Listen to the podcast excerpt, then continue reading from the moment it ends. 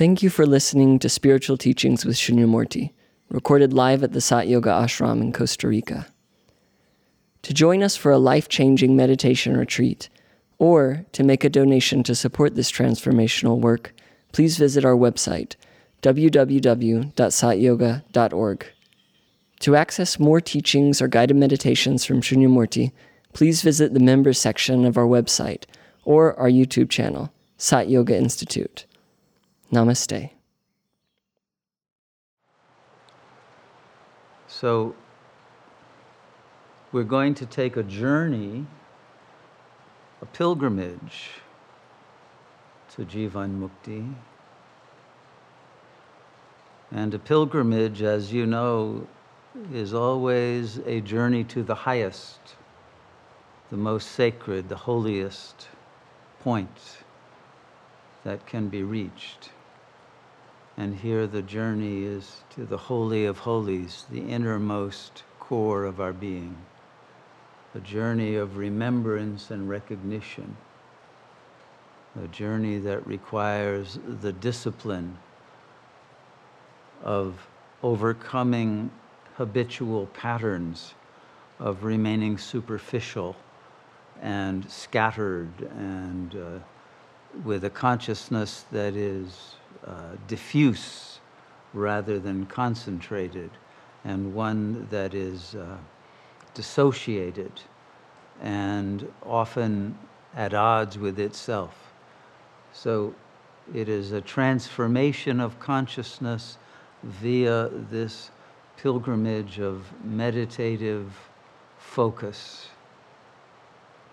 that stays true to what is real within us. Therefore, it should be obvious that the only obstacle really is the ego. So, we're going to take a journey that has seven stops. The first stop is a flea market. And from there, we're going to go to a restaurant. It's a gourmet restaurant uh, that has a liquor license. So we can all get divinely drunk. And then we're going to go to a bookstore. And then from there, we're going to go to a diamond market. And then from there, we're going to go to the ultimate treasure house where all of the riches and wealth of our divine nature are stored. And then we'll go to the, the border the checkpoint, the gate to liberation, and then finally freedom, the absolute, supreme selfhood that is already our nature, but that many have forgotten. So we start off at a flea market. A flea market is a place where you try to get rid of something that has no value and hope somebody will buy it from you. And you look at all the things that have no value that other people are trying to sell. And you sometimes fall for uh, thinking that you can use it. But for the most part, most people walk away without uh, making too many purchases and usually not able to sell very much. So the flea market for us is uh, that place where we go in order to try to get rid of the ego, because it isn't worth very much.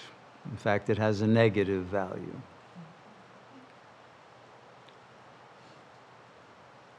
So let's be very candid in our understanding of the ego. The ego is a mental illness. Literally, it's a disease of the soul. We were not meant to have an ego. We were meant to live in the soul and the soul's consciousness of God, the Buddha nature, Allah, the infinite, the Brahman, the, the totality of non duality but the soul itself through time has lost its vibrational energy and it has become diseased. Sometimes I think of the ego as uh, barnacles that have been encrusted on the hull of a ship that slow it down. But really, that's not a strong enough metaphor. It's a cancer in the soul, it's a tumor that has to be removed. Because the ego itself is the cause of our suffering. It's a false self it's an acquired self. No one was born with an ego. Although these days so many traumas happen even during the prenatal period, before actual birth, that a often an anxious, traumatized proto-ego is already present at birth. And then the way that births are, uh, are, are are done, way, the way the deliveries are, happen in most of the Western countries and hospitals are, are so uh, traumatizing that, uh, that the, the ego is burdened from the very beginning uh, with uh, a, uh, a negative reactivity to the world that it has entered. And, and very often for reasons of uh, the situation that brought about the conception and the pregnancy and the conditions and the relationship of the parties that were responsible for the conception and the family situation and economic situation and other factors uh, are, create a, a very ripe environment for the need for a, an ego with many defenses and many uh, layers of uh, anesthesia and often fragmentation uh, to deal with the amount of pain that is carried by a consciousness that has not yet even acquired language and so cannot categorize, cannot think about these things, that cannot uh, coherently understand its own uh, need for defending itself against adverse energies and uh, uh situations of neglect or abuse or other forms of intentional or unintentional trauma that uh, regardless of the kinds of repair that are made later, there is such a, uh, a primitive uh, defense system that uh, is is developed that it can prevent and stunt the growth of someone throughout their lives. and because of the nature of the postmodern collapsing civilization into which people have been born, in which uh, culture itself has lost its higher values and uh, the, the capacity to even recognize that we are souls has been lost, even ridiculed by the materialism and atheism and uh, consumerism and the dumbed down educational situation that most people have to go through. All of that is, um, has led to a situation where the ego is burdened uh, with uh, a, a kind of uh, internal uh, self division, self hatred, uh, self images that are uh, disturbed and uh, often anti life, anti growth, anti curiosity, anti truth, and, and unable to accept a great deal of information that could destabilize it. It becomes very fragile.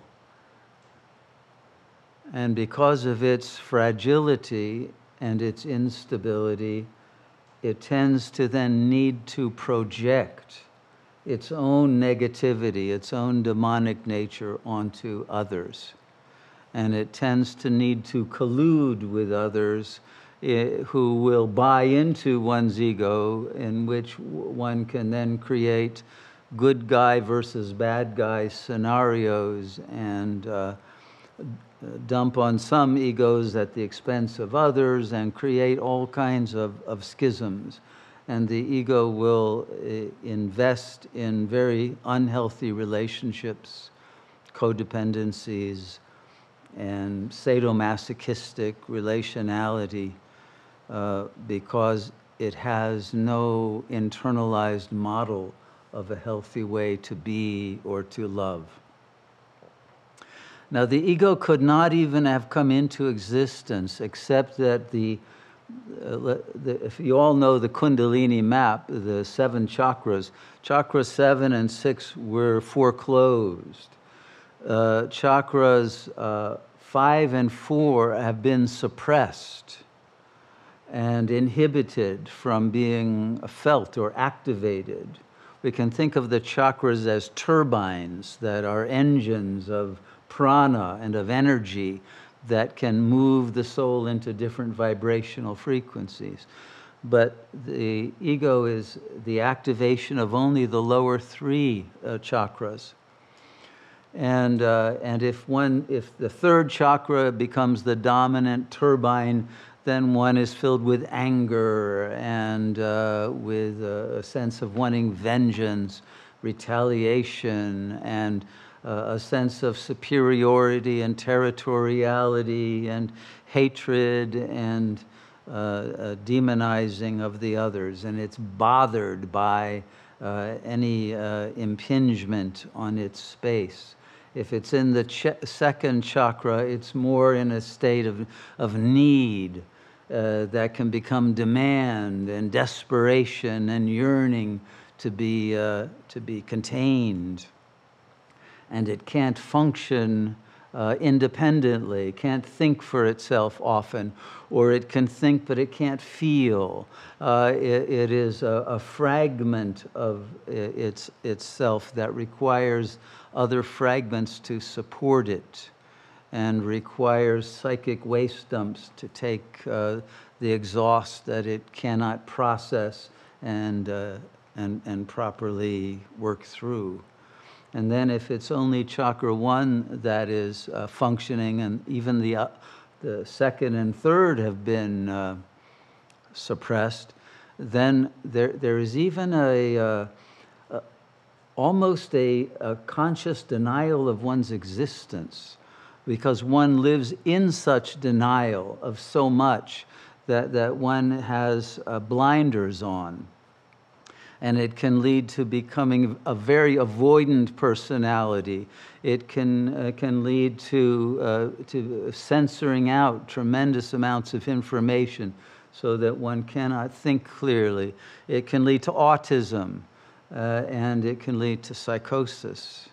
So we, we have egos that are in a spectrum, in a range, depending on how early they were impinged on, how much they were traumatized, how chronic it was, and the types of abuse that may have happened, the types of, of uh, neglect, rejection, insults, attack, bullying, all of the kinds of phenomena that people have to go through in a typical childhood these days that uh, is. Uh, is so aversive and that does not uh, give one the, the tools necessary to uh, healthily overcome the, uh, the circumstances and turn the pain of the uh, lack of love and the lack of joy,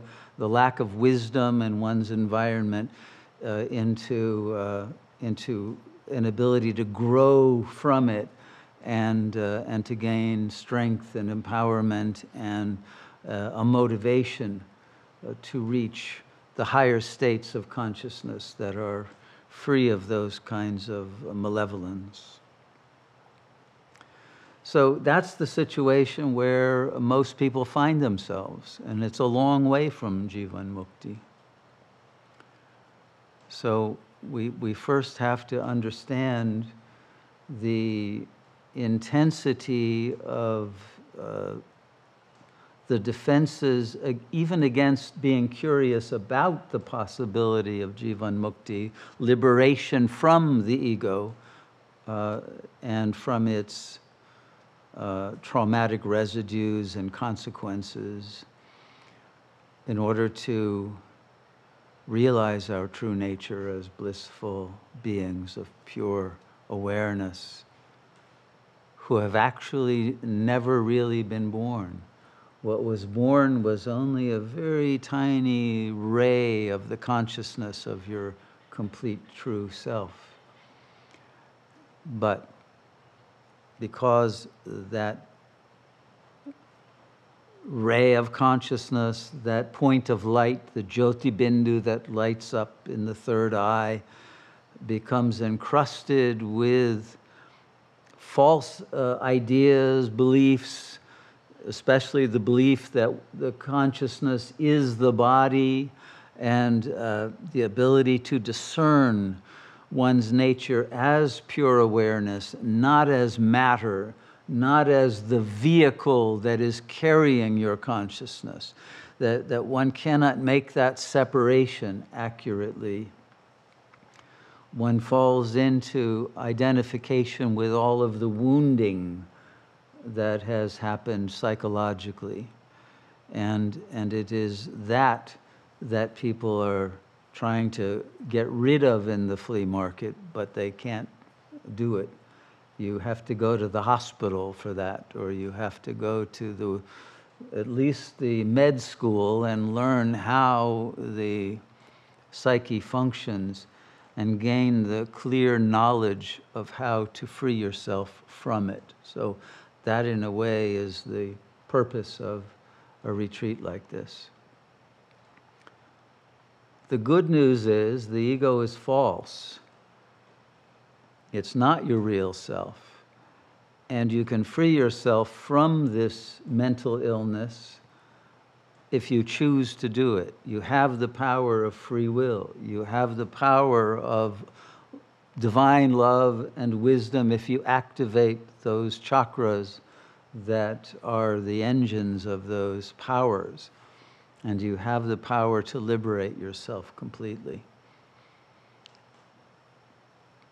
But one has to activate the will and the capacity to understand the path and then take the action necessary. They call these Icha, Jnana, and Kriya. You have to have all three. Icha is the will, it's even precognitive. We often refer to it here as the upper death drive. The soul, the, the ego has a lower death drive. it wants to commit suicide or some proxy of suicide by blacking out, becoming so addicted, alcoholic, or uh, involved in some other way of spacing out. Even the internet is used for that. But, but people want to be in a state of distraction because they can't bear the pain that they're carrying. And they somatize the pain. They'd rather turn it into physical uh, illnesses than suffer mentally and emotionally. And so these defenses lead to even further problems. So we have to use wisdom, will, power to transcend the ego and then take the action necessary, which is a practice of meditation in which the tendencies of the ego are gradually or quickly uh, released. So that, that's our, our journey.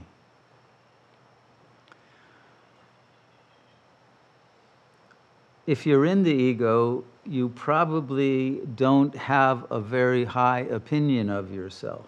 This is one of the problems, even though the defense against that is a superiority complex. But underneath that, if you do have one, there's an inferiority complex. They don't, they come in pairs. Uh, so, uh, and you're probably aware of both pairs coming out at different times in different situations. but this pair of opposites is one of the main issues in the beginning of the journey because it will make you feel unworthy to take the journey or to rise beyond a certain point, or you'll feel like you're too much of a sinner, or you have too much baggage, or you have too much or too little intelligence or love or, or uh, stick to itiveness, that you don't have what it takes to free yourself. All of that is an illusion. But you will have to deal with the ego and the superego voices that will tell you you can't do it. And, and those will have to be silenced and not entertained and not believed. That, that's the first action that will have to be taken. the ego is not real, uh, but you could say that uh, it's, it's in the same situation as processed food, which is not real food. Okay? But if you eat it, it can actually uh, take away your health and cause you to lose your taste for real food. Uh, and so many people are addicted to junk food and uh, processed food that's actually, you know, poisonous to their well-being. And that's the problem with the ego. It has learned to prefer poison uh, to nectar and to, uh, to really a healthy diet of high level thoughts and feelings and attitudes and uh, actions of service that raise one's vibrational frequency. So we have to overcome the tendencies of the ego to defeat itself and to remain in a state of depression and anxiety rather than in joy and in empowerment.